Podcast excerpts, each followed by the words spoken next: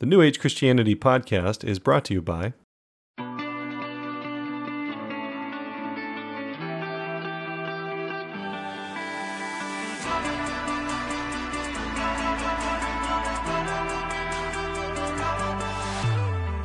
Hello, New Age Christian family. This is Austin Fletcher.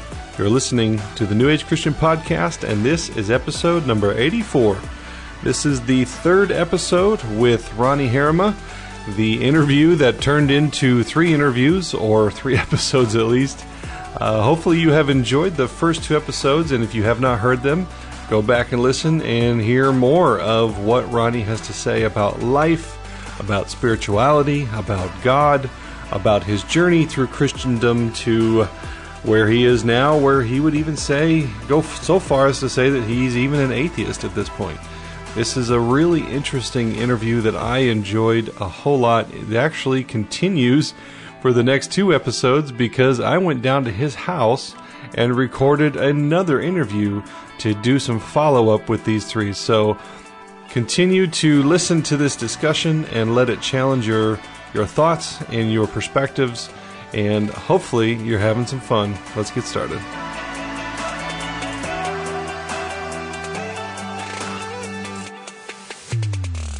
We are back for episode number three. For them, it might be two weeks apart, but I'm still wearing my Game Boy sweatshirt. Right, um, so, And we're still ready to get trying to hurry up so we can go golfing. yes. So Yes. which Ronnie and I are both decent at golf, which is nice. Yeah, can't wait. and uh, we're gonna go have some fun. So, um, you know, we the first episode was kind of deconstruction. I don't even know. You'll have to listen back to Right. find out what it really was. So two weeks ago, uh, the last episode, I would probably summarize as more philosophical, sure. broad, you know, big picture. Yeah. One of the things that I know for my part, like I listen to podcasts like this, Yeah. or I listen to teachings, and I'm like, okay, that's great. Yep. Um, you've done a really good job of poking holes. You've done a really good job of challenging my thoughts. You've done a really good job of of bringing some healing. And like, oh my gosh, I felt like that too. Yep. But there's this massive, ever-present filter for me as a deep thinker and as a teacher of going, okay, but is it working for you? Mm-hmm. Right. So in this last episode, And how are you applying it? Right. right and Yeah. less than Yeah. the normal amount of time we've been giving it and so Right. it's 143 we need to be done no later than Get a half hour. so Yeah. a solid half hour if Yeah.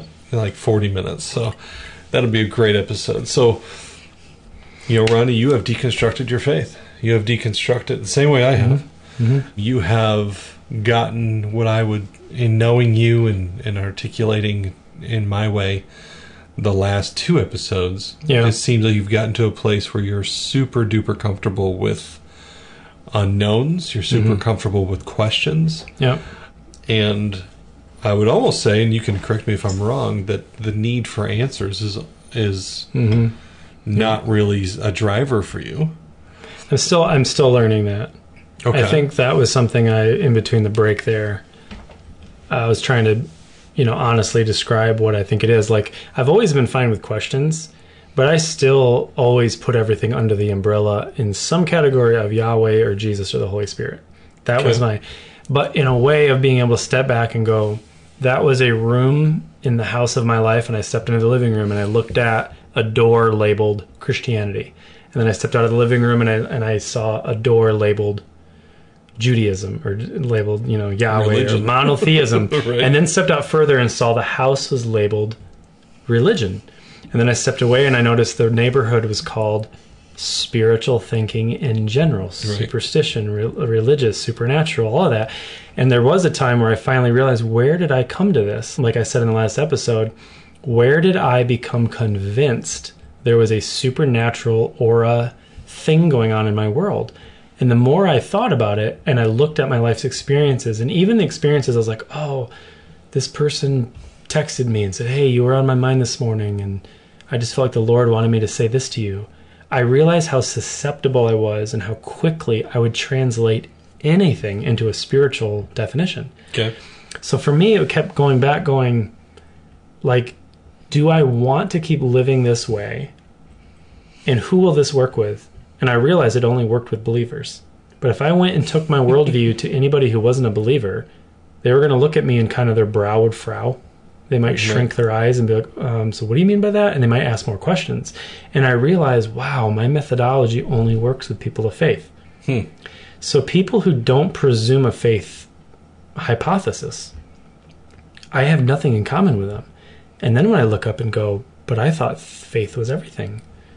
And I realize it's only about 30% of people in America are actually church going occasionally or even once a month. So then it was like, here I am 30 years old going, who's the 70%? Who's Right. most people and how do they engage? And then I'd look at them. Do, they, do I watch them sliding down slides in the yard with their kids, going on walks with their dogs, loving their wife? backsliding. Yeah, it made me have to ask huge questions because Christianity said if you ask Jesus into your heart, he'll give you a new heart and you'll have the fruits of the Spirit.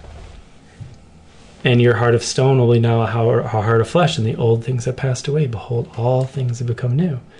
And so then immediately I'd have to go, but I've met way too many people who Hmm. don't even follow that story, and they're as good as I could even say. And even in some moments, one of my first examples was when I went through a, a divorce 10 years ago, 12 years ago, sorry. Her name was Lauren, and we live next to a couple named Paul and Hope. Paul and Hope. And Paul, Oh yeah, I think you've told me the story. I love it. yeah, dude. I came home every night and they were the nicest neighbors. They would always say hi to us, they'd always help us. And I remember telling Lauren, I was like, they're either like high all the time or they're deeply religious. I found out they were high all the time. and they would invite me over every Friday night. And just over a year, I came to realize like these people are more charitable than I am. They're more friendly than I am. They every Wednesday, his wife picks up or something every day after school picks up their handicapped neighbor and brings them home from the handicap school, and then does this and does this, and like the more I got to, and they weren't just outwardly telling me their good works like a lot of Right. a lot of Christians love to brag about how wonderful they are. They just did it and they weren't churchgoers. They weren't even people of faith. And one day, Hope asked me, she's like, Hey, Paul is a deep thinker. He asks a lot of questions about faith and stuff. He knows you go to church. Would you mind talking to him about, you know, your church experience and stuff? And I remember sitting down and I couldn't, in a good conscience, tell him, I have something you don't have. Right. I couldn't. And I even had to be willing to say, honestly, Paul, like his name was Paul, and I said, I think you possess things that honestly I wish I had. You have a humanity and a caring and a humility and a—you're such a good neighbor to the people around you. I look at that in my own religion and call that the fruit of the spirit, and I long for those traits to come out of me. And I'm asking this magical entity to do it, and you're doing it just because it makes sense to do and because you're a good human. Well, obviously, you only knew that those were good traits because the Bible tells you so. Right. And so my my morality came from the Bible, all of that stuff, and it just it really made me struggle. And it made me go he was like, "Well, what churches would you recommend going to?" And suddenly we we talked a lot about the Bible together, but I had to admit to him I said, "Paul, look, I'll talk to you about church.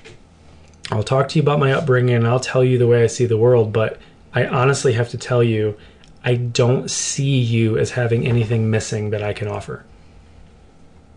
And that really messed me up for like a, a while. No it doubt. really made me start going like I have had thousands of hours of Holy Spirit training, thousands of hours of being in church services and worship service. I have the truth. And this is the almighty creator of atoms who is telling me the truth of the world.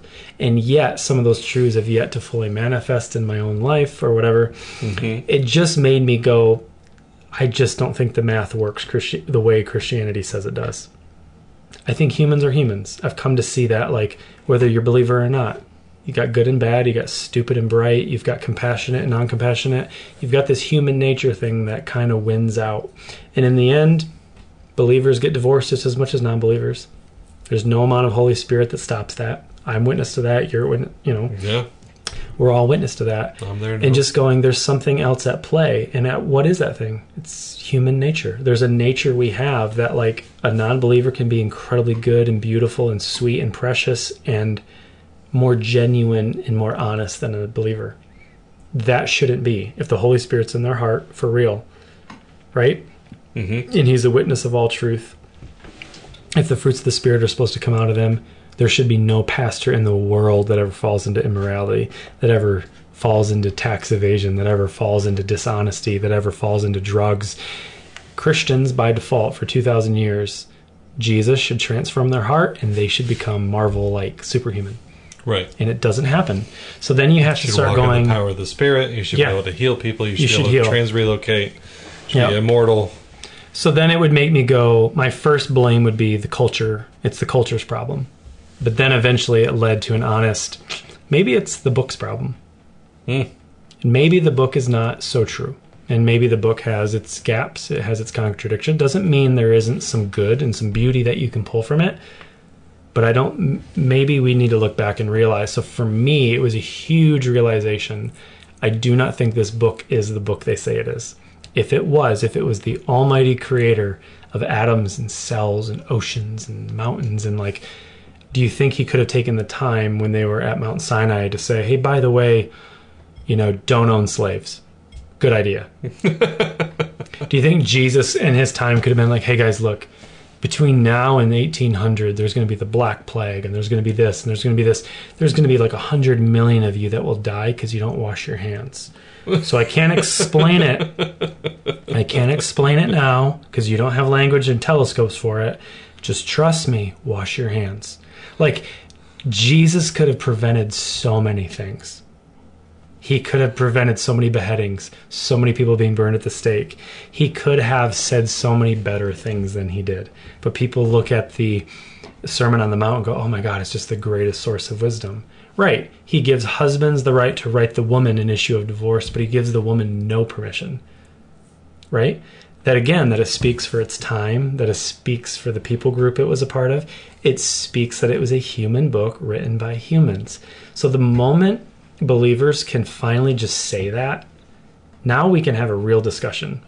Humans wrote the book. Of course, it has errors. Humans wrote it. Of course, it has contradictions. Humans wrote it. Of hmm. course, it shows different beliefs. It's a human book. Even if they were trying to be truthful, now the book I have no problem with. The moment you say, hey, this is a human book that we try to pull wisdom through, great, let's read it. But would the moment you say, this is breathed of God, every word of it, it's like, oh, now I have problems.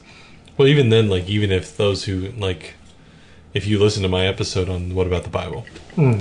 I make the case, but I take it through typological, allegorical, and everything like that, which then absolutely introduces in, uh, interpretation. I also make the case that you know even even the errors that are there, Holy Spirit is engaged enough, like we're good. Right. But whether you agree with my take on the Bible that I recorded in episode four, I think, uh, or what you everything you just said, Yeah. there's another layer: is can you handle hearing somebody else's opinion Yeah. and not lose your shit? Right. Which is whole nother level of identity and wokeness and everything like that. I mean, it's you know, I think we are in our discussions today and in the past, like there are definitely things where I say it and you're like, mm, I don't know about that, or I, you say it and I'm like, mm, I don't know about that. But if we've learned anything, Right. as people who have journeyed, you're 36, I'm 38. Like, if we've learned anything as people who were born and raised the way we were and have become who we are, Yep.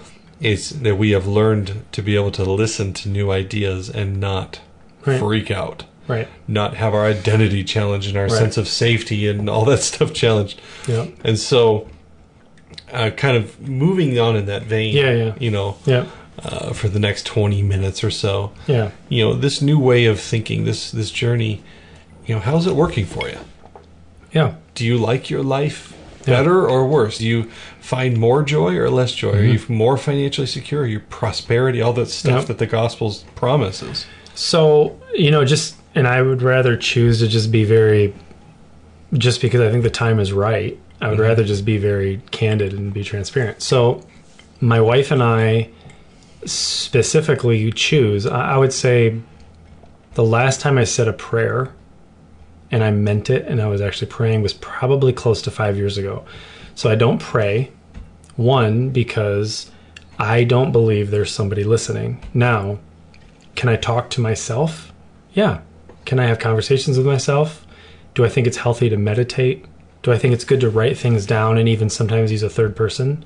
Dear Ronnie or Dear Higher Self? Or do I think there can be really good ways that you can orient yourself to get out of your head, Mm-hmm. to sometimes stop, get letting your consciousness run the show? Yeah, I think meditation can be deeply great, but I don't think it's entirely spiritual in nature. I think it's just mental in nature. I think our mind, I would say the one thing that I would honestly just look you in the eye and say, I'm very intrigued about is I think consciousness is incredibly mysterious. And I think it is to everybody. I think consciousness is probably, I would say, music.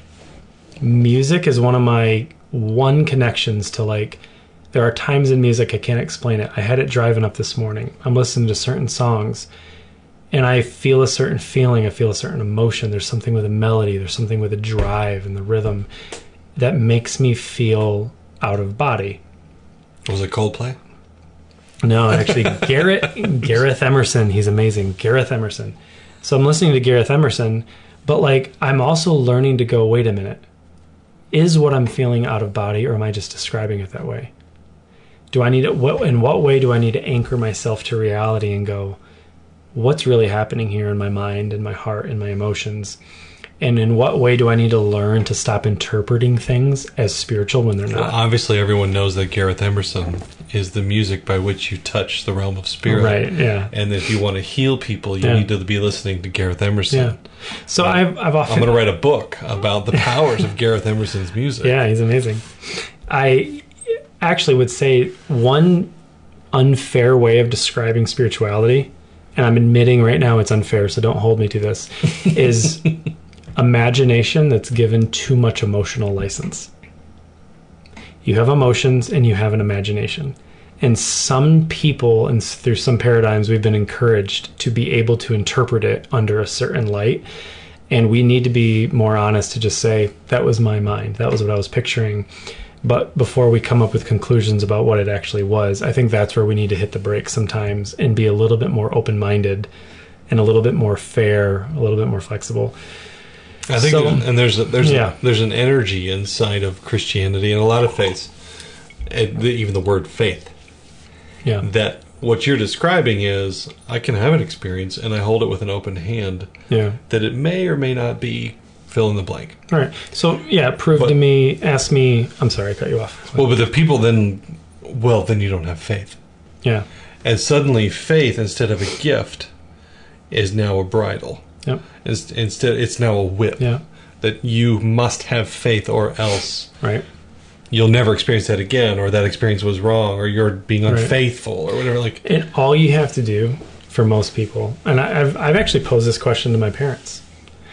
I've just said, all I want you to do is to take the Christian paradigm and frame it toward your children. right? You're a powerful parent. You have a $100 million inheritance for your son. You want him to marry a girl named Rachel. You've made an agreement with her dad. You go to your son when he's six years old and you say, Son, when you're 18, you're going to marry Rachel.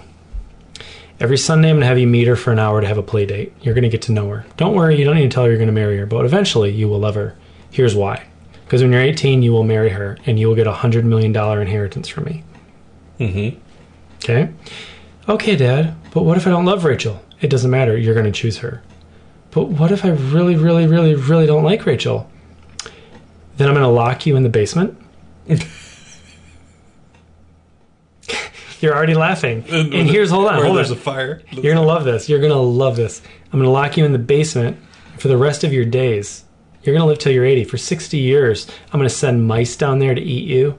I'm gonna send down plagues. I'm gonna every now and then the, the, the floor is just gonna turn really hot for an hour and then it's gonna die away and cool. You're just gonna be tortured. You never know when, you never know how. Just psychotically for 80 years, you're gonna be tortured, and then you're gonna die down there. So here's your choice. $100 million in Rachel or that. But don't worry, I love you. You have free will. You freely get to choose which reality you want. I have yet to meet a Christian that when I pose that to them, I say, please explain to me how the Christian authoritarian Yahweh is giving me any other choice. I have yet to meet a Christian that can explain it any other way. Right. And then they go, well, how dare you? You're bringing God down and making him His be like ways are not our ways. And I say, no, no, no. His ways are much worse because he's not. No, I told my brother, I was like, if that's your God, I don't. I would rather be in hell. Yeah, I would. I don't want to be in that presence. I because that guy's I. I at least in my story, in 80 years, I get out. Death frees me from my parent. In the Christian story, you go to the dungeon and through a megaphone, I talk to you every day. You're in here because I told you. So you rebelled against me. told You didn't love me. The Christian God, really, when you proclaim it and go, "Hey, Pascal's wager. What if you're wrong, man? What are you risking? news. This is good. How is this good news? This is terrible news. You're announcing to me that I'm born into a reality where there's a dictator whose courts have. I love Christopher Hitchens. He says whose courts have no appeal. Hmm. His courts have no appeal, and then he calls it free will, and you get to be the one who says, "I'm sorry, sir. This is not free will." If God came down and said, "No, here's eternity. You get this, or you could have this, or you could have this, or you could have this, or you could have this, or you could have this, any degree." This one he could be really close to me. This one he could be kind of close to me. This one could be this and I had a parent. I'll just say to protect her because I really love my mom. She's willing to have these conversations with me, but she said, "But I compare it to like you know, if my kids want to be close to me, they can. But if they don't, I don't make them. If they want to call me, they do." I said, "Right, mom. But when I don't call you for a week, you don't call the police and have me shot and have me tortured." So to pretend that you giving me free will to be in your life is the same as God giving us free will is not the same thing. According to the doctrine, if you really want to go there. So, do I have conscious reason to go, A, do I really believe that that's the creator of the universe and that's the energy behind life? I do not believe that. If you could convince me of that, would I stand before that deity like Moses or David or anyone else and give my free opinion and argue with that deity? Yes, I would. So, what I'm actually saying is, I'm finding enough bone in me to go, if you can prove to me that that's true, I will fight it. I would be an oppositionist. If God stood before me and I said, here's what you have to say to believe the Bible's true to my parent. When God says, I'm so sorry, you really tried, but your son, he's going down door number two. I said, Do you really think you could watch me go into door number two, but not even that it closes? You watch. Uh, I forget who his name was. It was a great rabbi, um, theologian, who said, One of the joys of heaven is we get to watch the punishment of the damned. right. The quote is We are the select and chosen few. The rest of you are damned. There's room enough in hell for you. We don't want heaven crammed. that's that's the old poem. That's the old poem. And you go, how could a whole group of saints? Did John Calvin write that? It was, I think it was a Celtic poem or, a, or a, an old Dutch poem. But the question we have to ask ourselves is if that was what was passed on to us from church fathers, one of the joys of heaven is you get to watch the, the guilty. It's a joy. oh my God. My old So coworker, I asked him, Bob. could you watch me go into hell's flames and watch me scream in agony and the weeping and gnashing of teeth and tell me, looking in my eye, that you could go, Goodbye, son. I gave it my best. And could you turn around and then sing a praise song to the one who sent me there? Right. And I said, you- fingerling sandwiches. You, yeah. You tell me, Picnic. you tell me. That's just as much as saying I could walk in on somebody who's raping my child for the name of God, and I could go, There you go, sir. Good job, sir. Well done. You're telling me I could find some sort of joy and a grievance with it. And I mm-hmm. just said, and you immediately find it appalling that I could even compare that. No, no, no. This is for eternity. This is not just someone harming my child for 10 minutes. This is for all eternity. And so it does, I think, sharpen. If it doesn't, I think it should sharpen our wits. It should sharpen our consciousness and go, what are you believing you subscribe to? And it's easier to touch it when it's like, okay, so that rapist or that murderer, they're going to be burned in hell forever. Therefore, it feels kind of good. Right? Right. It's a pleasure of heaven to watch those burning in hell. So, Hitler, that's right. Fuck you, dude. Right? It feels good. But, and so, okay, you could make a case that those who have done super duper evil. They get then- their punishment coming. But where's the line? There's no line. Here's why. Heaven, we say that God is all powerful Right. and all knowing. So here's what that means. Uh, there's a girl named Froling. Um, she was um, in Poland. Husband trapped her in his basement. I think it was like for like 30 years. Oh yeah, the story is crazy. She bore like four children to him or something, and then he impregnated them, impregnated his own grandchildren. Many of their brothers and sisters died to starvation and disease and stuff.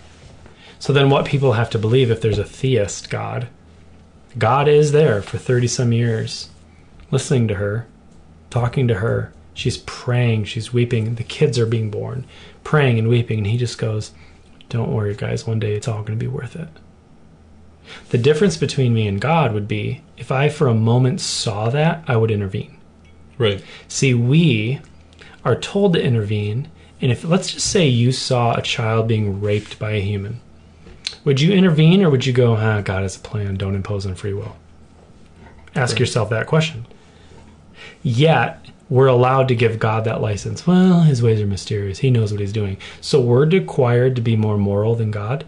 Right. God's allowed to sit back and let things occur, but we're not. So that's where we have to go, well, be holy as he is holy. I am. He's letting it occur. Like, at what place does a Christian really have moral license? What groundwork do they have to Right. call something moral? Under those types of thinking, the Unabomber, somebody who goes in and flies a plane into a building and says, I'm going to get 37 virgins, 17 virgins, and God's going to give me a planet, all because I did this. And don't worry, I know it's painful. 3,000 people are going to die as the tower falls. In the end, it will all make sense. No matter what his thinking was, we call him immoral as a Christian. Right. So, how under his thinking, though, he's hearing God. He's believing his religion is giving that to him. So, what's so scary for me about people who become religiously expansive is if you're not careful. I love it when people, like we were talking to Kat, and she's like, "Oh yeah, I don't, I don't believe if this works for me, that doesn't have to work for you." That is the most rare statement to make among religious folk because the moment you start hearing from God, and well, God said this to me, how do you tell that that guy who flew into the building how do you tell him he was wrong? What if he was right? Mhm. how do you know he was wrong? Maybe he should have brought down that building. So that's what's so tough. That's what's so tough about religion is it falls into a category where you end up getting all these people arguing and they have no real no basis to be able to um, do a checks and balances with one another. It by nature has the license to just run amok. Right. that's one of my issues with it. And where i think people have to really ask themselves questions about like i was asking my mother the other day i just said do you think that you have the right she filed for divorce for two different husbands. I said do you think you have the right to do that? And do you think god was with you? Yes i do. Well according to scripture you don't Right. so here's the deal though as a human i think you do as a non-believer absolutely you should have and you should have done it even before you did Right. but as a believer, if we're going to be true about it, you do not have the right.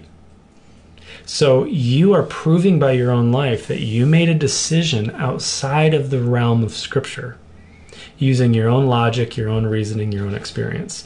There's too many times where believers, I think, don't recognize they are thinking for themselves and they're not using Scripture as their sole basis for the decisions they make, and that's a good thing.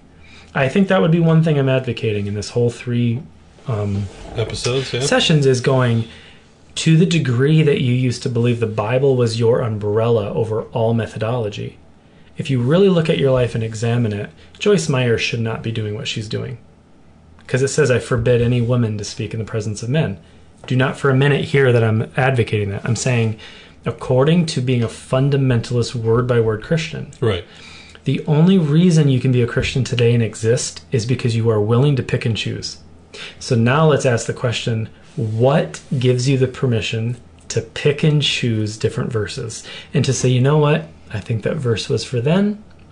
I think this is for now. I think it's your experience. I think it's your consciousness. I think it's your own morality. Something within you is superseding the text, just like Jesus did with the Pharisees when he said, Which one of you, when your donkey, you know, falls into the ditch on the Sabbath, won't pull it out? Right. In that moment, you're superseding the text and using what's in front of you, using your emotions, using your own intellect, and going, something's more important than what was written in, in uh, Deuteronomy.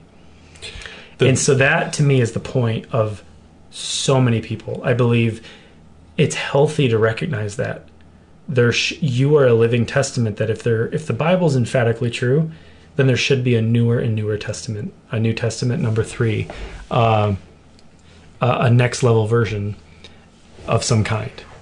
And you need to recognize that you are living your life, even by voting, by a woman voting in our country. You are rising above the religion of your day, Right. and you are acting upon a religion of today by no biblical authority, but by a new authority, which comes from what? Your circumstance, your heart, your reasoning. And I think that's beautiful. And I think that's what you should.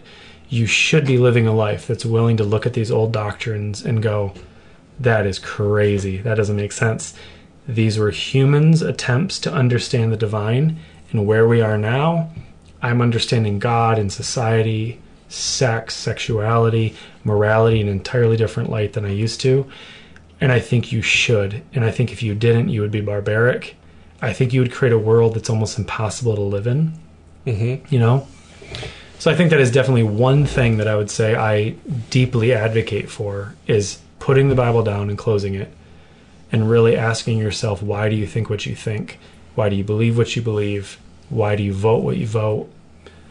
And recognizing that it comes from, for most of us who are creating an advanced Christianity, you are adding to the story.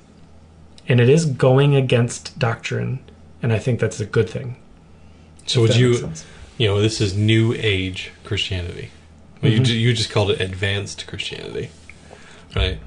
Um, you we you know me. Mm-hmm. Um, regardless of uh, a lot of the conversations we've had that uh, give context, what would you say to someone who's on this journey and, and still wants to hold on to Jesus or to an identity? Because identities can be helpful, right? Yep.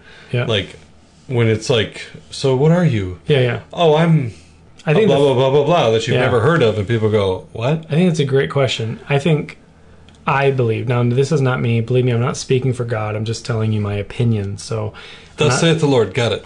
just saith Ronnie. I believe I would like to see people, and I believe it's more emphatic. The more and more I hear people talk about their experience, and they talk about encounters they've actually had. Mm-hmm. And from what I've witnessed, I have seen in 36 years, I have yet to meet someone that their experience was so emphatic that I go, You definitely had a God encounter, and your experience even makes me want to believe. I've yet to encounter that. I've encountered much of like, this happened and it was a coincidence or something and it was it made me really believe god was looking out for me that day it's a lot of wishful thinking I think it's very good to go, only you can live with yourself. There's a quote that says, An honest man who discovers that he's been mistaken will either cease to be honest or he will cease to be mistaken. Mm-hmm. Who is that? I, it's an unknown author. I don't know. I've heard it before. A, a guy named Seth Andrews uh, has a podcast who quoted it, and he in his podcast said he didn't know where it came from. But an honest man who finds out he's been mistaken will either cease to be mistaken or cease to be dishonest, cease to be honest. Right. So for me, going, for me, it was a matter of conscience. What life do I want to live? And what truths am I willing to proclaim and walk upon that I don't know for certain are true? And is there a difference between what I hope to be true? Like, for example, if I lost my son tomorrow, I can't imagine a greater loss. Right. But for someone to come to me and go, hey, don't worry, he's in the arms of God, to be honest, that would not console me. I understand why. Oh, it's okay. My son's dead now. Thank Yeah, you. thank you. Thank you. I understand why it might console some, but it doesn't console me. So, a lot of religion, I think, is born out of the tragedies of our lives and wanting to make sense of loss, make sense of where we came from and where we're going. But I have been learning to make peace with those concepts and go, I lost my son, and it was a treasure to have him while I did. Right. And also going, the converse could be true. What if I died next month? Uh, like Chris did, you know? Mm-hmm. Is it really truly consoling to just believe I'll have a conversation with him again? Or is it even more gravitas to believe maybe he has showed up and that was it? His life came, and just like before I was born, I have no idea where it came from. Just as likely when I die, whatever it is that I am shuts off. Sorry, I clicked really loud there. I never even pondered that idea when I was young. I thought it was heretical. But now I find great reprieve in it. Like, what if what's true is when I die, I literally just cease to be? And is that the worst story ever? Or doesn't that make my life right now very unique and special? And every day matters. And the time I spend with my kids fucking matters. That kind of thing. Right. So for me, the belief in the ongoing life after life after life after life, it can create the converse effect that I don't really super care about this life. okay. Not saying that it does, but it can. Where believing that maybe I come to an end when I do, it puts an absolute importance upon the days that I live now. And so I don't want to waste a day. I don't want to waste my time. It's why I want to give all my time to my kids while I can and where all my attention isn't spent on making the most money I can. I want to my my one ideal is as much time with Anna and as much time with my boys. That's my number one ideal. Because if I ever do die, I want to live my days as full with love as I can. So my ideals are centered on the here and now. My ideals are centered on so if I ever died, no one could ever go, uh, he didn't love as good as he could or he wasted his life. At least my target was centered on what mattered. I went to a prayer meeting with a guy who went to a guy up in the woods and he was asking him which career he should start. And the guy up in the woods, this is three years ago, 2017, the guy says, I don't think you should start anything. The way I see it, the world's coming to an end within the year. I wouldn't start a business. I would sell everything and I would just wait it out. By the end of the year, the Lord's coming. So again, I run into these kinds of people who go like, you are so focused on what's to come mm-hmm. that you're literally encouraging don't plan ahead. Don't think ahead. Like that what's that doing for your children? This guy who he was giving the advice to has children and grandchildren. And if he took his advice hook line and sinker, it's just that to me is immoral. That's irresponsible. That's it's very inconsiderate of your children of things like that. A friend of a friend followed the Harold Camping stuff. Okay. Uh, I think it was March 21st, 2017, or something like that, at the end of the world, or 2015, I can't remember. There's a new one every year. You Yeah, there, yeah, it's every year. There's a new one now with all the COVID and everything. That. course. Oh my gosh, all over COVID Facebook. has six letters in it. Yeah, All that oh my yeah. gosh. Well, Do you blur just- out curse words? No, no. Thank God. Although I probably should mark some of these podcasts explicit. I just don't remember which ones are. Um, but like, you know, I mean, we're it's Yeah. a pretty authentic community. Yep. So, but uh, yeah, this guy sold everything. He was one of the ones helping to pay for all the billboards that you saw everywhere. Okay. Um, that date came and went. A lot of people don't know. Harold Camping bought a two million dollar mansion two weeks before the date, and uh, this guy ended up killing himself. Right. Like, I, I you know, Did you hear that the Acts 29 guy who started the Acts 29 Church Planting Network committed suicide? mm-mm. Darrin Patrick. I was in Orlando, Florida when I was going to start planning a church for the Reformed Church. And I was at a convention in Orlando, and he was one of the speakers. He started a mega church in 2004 in St. Louis and grew it to like a, you know, six site, multi site type thing. Mm-hmm. Ended up getting fired for improper conversations with like an, a coworker or something. Probably something that like was between him and a girl Mm-hmm. spent a two year sabbatical, went through therapy, that got hired by another mega church in South Carolina, and like a month ago committed to it, killed himself. So these are the, these are, and people go, oh, you shouldn't use bad examples as proof of a religion. No, no, no. Read his books and read the people who quoted on the cover of his books. There's no greater example of a current modern day apostle than Darrin Patrick, somebody Right. who lives for the Lord, lives for the kingdom, and then you have to answer. Religion sometimes pretends it doesn't have to answer for itself. No, it does. If it's saying it has the answer, if Right. it's saying this guy's going to write books and go tell people about the answers he knows, then you do need to be able to back it up. Unless you're saying, I'm a fellow journeyer, I don't have it all, I'm trying to figure it out, I'm asking questions, and I'm willing to search it all out with you. But when I am willing to stand on a pedestal and proclaim truth to you, I mm-hmm. better be certain that that truth is actually truth. If I'm going to say it's truth. Well, that's where I, I need to chime in, Yeah. I, and I'm certain that I say it multiple times, like the, the, even these episodes, this the blog posts and everything. Like this is Austin's take, Ronnie's take, people we've interviewed. I've interviewed on current answers. Yeah. I do believe there are answers. I do. There is there is a culture that's like we only ask questions and there's no such thing as answers. No, there is a way in which the universe works. Right. And as as humanity grows, we understand it more and more and more. Right.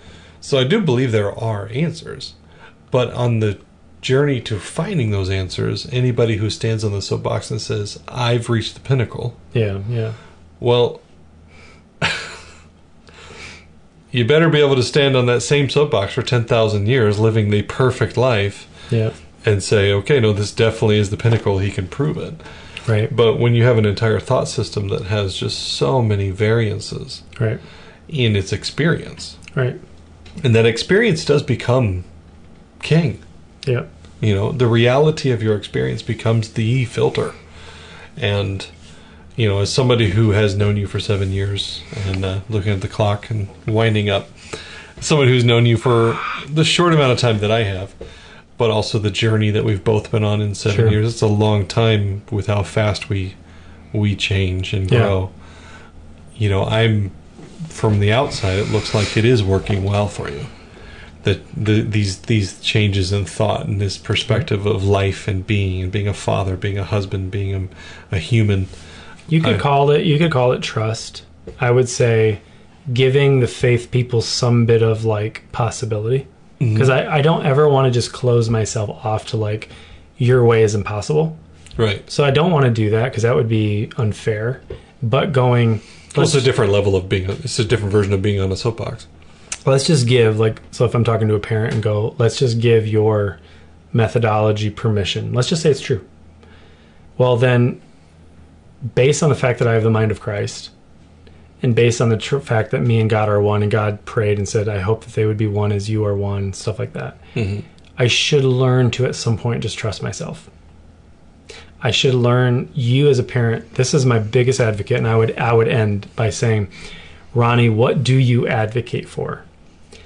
If I could die and hope that anybody actually took away from what I'm saying, I do not believe that child indoctrination is healthy for our world and good for our world. Hmm. I think if we lived in a world where a Christian parent waited until their child was 13, 14, and then said, Hey, son, I'd love to invite you to come to something with me. And as your parent, I am going to demand you come once. And I'd like to introduce you to a book I read. And I'd just like to ask you, as your parent, I'd like you to read it. It would mean a lot to me. It was my heritage, it's where I came from. Would you please read this book? If you have any questions when you're done, I'd like to just talk to you about the book. I'd like to see what you think. I'd like to see what you take from it. And I'd love to just talk to you about it. When you're done, if you feel like it's a book to keep reading, if you feel like it's something you want to keep talking about, I'm here and I'm ready, willing to talk. If you don't, that's fine too. If parents treated the Bible the way they treated every other book, Right. I wonder what kind of world we would live in. I would say that's my advocation because I think Hinduism, and I'm not talking about Christianity alone, Islam, mm-hmm. Hinduism, and other monotheistic and dogmatic religions do a great disservice to their culture Right. by asking the one question Does your child have a choice? Honestly. Remove manipulation, remove punishment, remove guilt, and remove shame, remove intimidation. Remove those things from your home and ask yourself Do I trust the Holy Spirit of this Bible enough? Hmm. Come on. If you believed, I mean, I'll tell you, and I've talked to my mom about this, so hopefully, mom, I'm sorry if you hear this. When I was nine years old, my mom bought me a G.I. Joe every time I wrote a book. I read a book eventually I had a box, a cardboard box full of 200 plus GI Joes in trucks and tanks and stuff. We burned them as a sacrifice to God in my backyard. We went through our whole home because my mom and dad heard stories about Cabbage Patch dolls being demonic and other things from non-Christian makers being demonic. We went through our entire home. Everything, books, videos, pictures, art, and we gathered it all and brought it out and we made a giant barn, barn uh, bonfire and i remember looking at my grandma hoffman she died and she gave me a bookmark as her parting gift and my mom eh, looked at it with me and she was like do you think that this is christian And I was like, I don't know. And she's like, we came to the conclusion that it was Indian in nature. It was the one thing my grandma Hoffman gave me as a gift before I died. We burned it. And you have to stop and ask these questions when a mother is having her hand on her children's backs, rubbing their heads with approval. And we're watching the flames go up, going, at least the demons are gone from our home now. What world are we saying exists around us?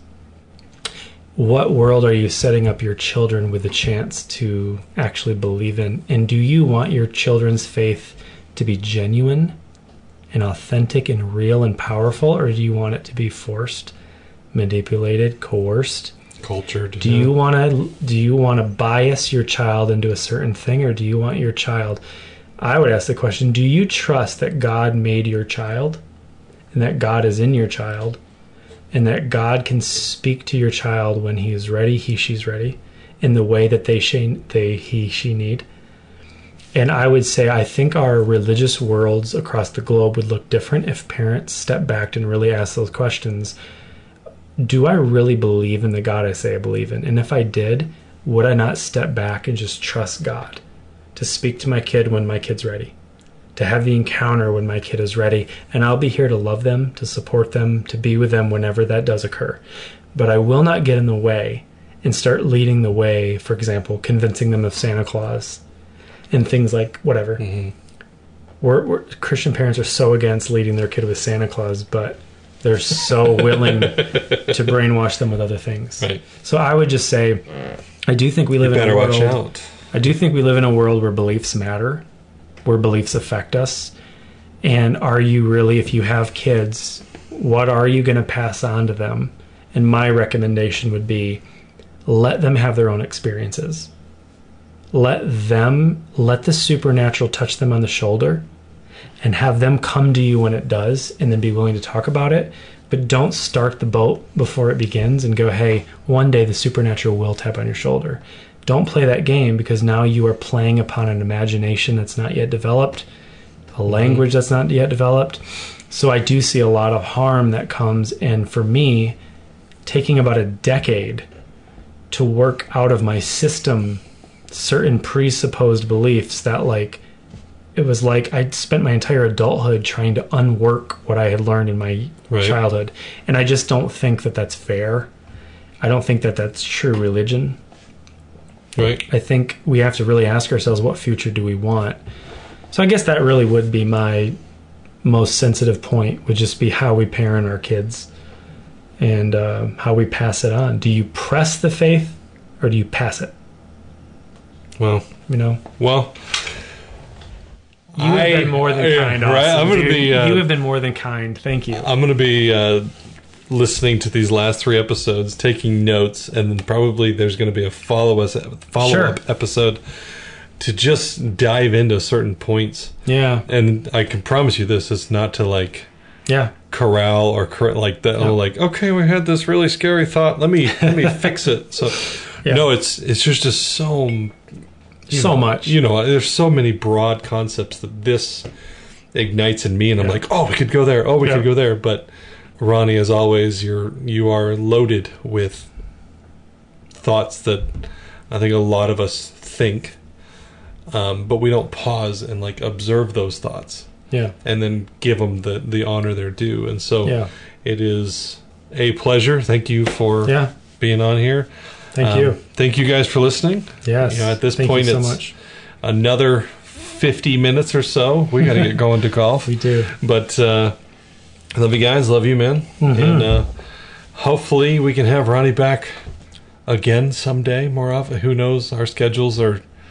Make it's it been work. crazy. Uh, we were going to do this months ago, and then COVID hit. A year ago. Right? yeah, three Yeah. years ago. So, uh, anyways, thank you guys. Love you, Yeah. and we'll see you on the next episode. All right, guys, take care.